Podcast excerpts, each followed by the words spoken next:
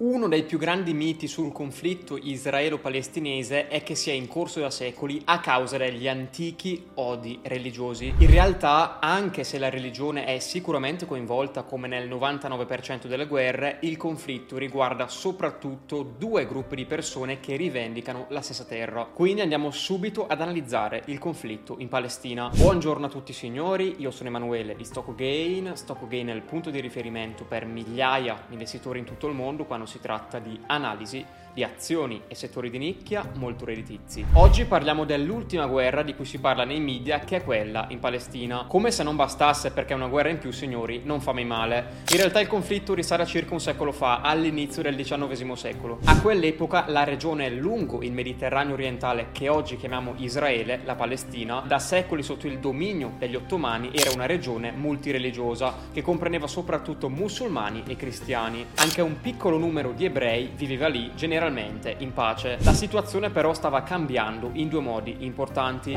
In primo luogo, sempre più persone nella regione stavano sviluppando il senso di essere non solo arabi, ma anche proprio palestinesi, cioè sviluppando un'identità nazionale distinta, come noi che ci definiamo italiani, per capirci.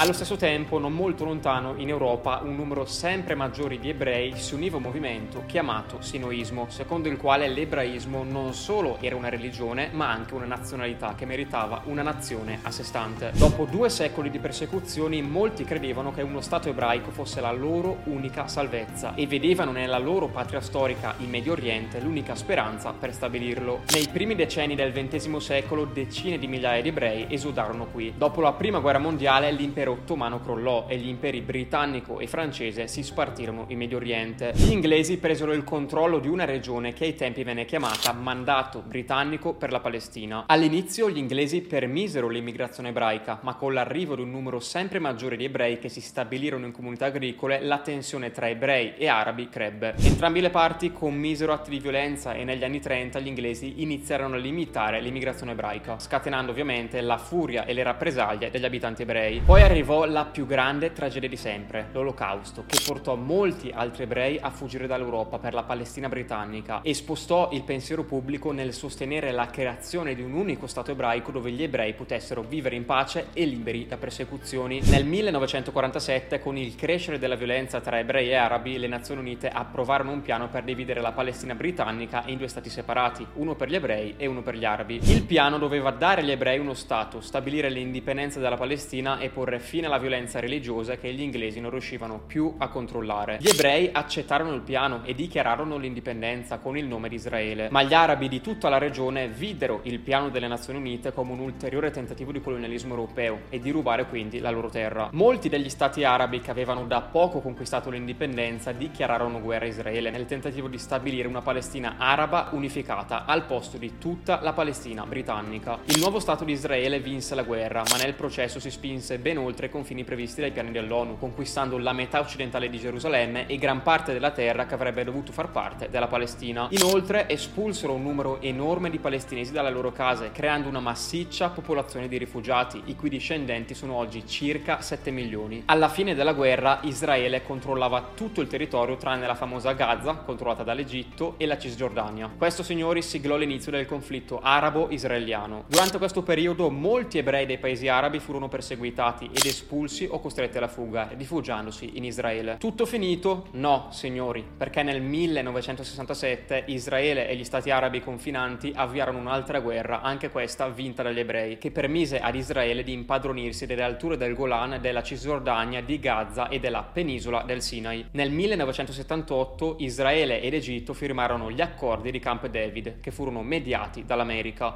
con cui gli ebrei restituivano il Sinai all'Egitto come condizione per un trattato di pace. All'epoca questa decisione fu molto controversa nel mondo arabo e il presidente egiziano Anwar Sadat fu assassinato. Tuttavia questo trattato mantenne la tregua tra gli stati e nei decenni successivi gli stati arabi fecero gradualmente pace pace con Israele, pur senza nessuna formalità. Il problema, signori, è che l'esercito israeliano continuava ad occupare i territori palestinesi della Cisgiordania e della striscia di Gaza e come sapete le occupazioni generano la formazione di movimenti di resistenza, proprio come successe in Italia durante l'occupazione tedesca. Si formò infatti l'Organizzazione per la Liberazione della Palestina che combatté contro Israele a colpi di guerra e terrorismo. I combattimenti tra Israele e la resistenza andarono avanti per anni. Mentre tutto questo accadeva però qualcosa di drammatico stava cambiando. Nei territori palestinesi occupati da Israele si stavano trasferendo degli israeliani. Alcuni si trasferirono per motivi religiosi, altri per rivendicare la terra per Israele, altri ancora solo perché le abitazioni sono vendute a buon mercato e spesso sovvenzionate dal governo israeliano per incentivare ad occupare la zona. Alcuni insediamenti, signori, ormai sono città con migliaia e migliaia di persone e oggi ci sono diverse centinaia di migliaia di coloni nei territori occupati. Alla fine degli anni Ottanta la frustrazione palestinese è esplosa in quella che viene definita intefada, cioè rivolta, che iniziò con proteste e boicottaggi ma presto divenne violenta, a cui Israele rispose con la forza. Nella prima intefada morirono più di 200 israeliani e oltre 1000 palestinesi, ma nello stesso periodo un gruppo di palestinesi di Gaza che riteneva la resistenza troppo laica e compromessa creò il gruppo Hamas,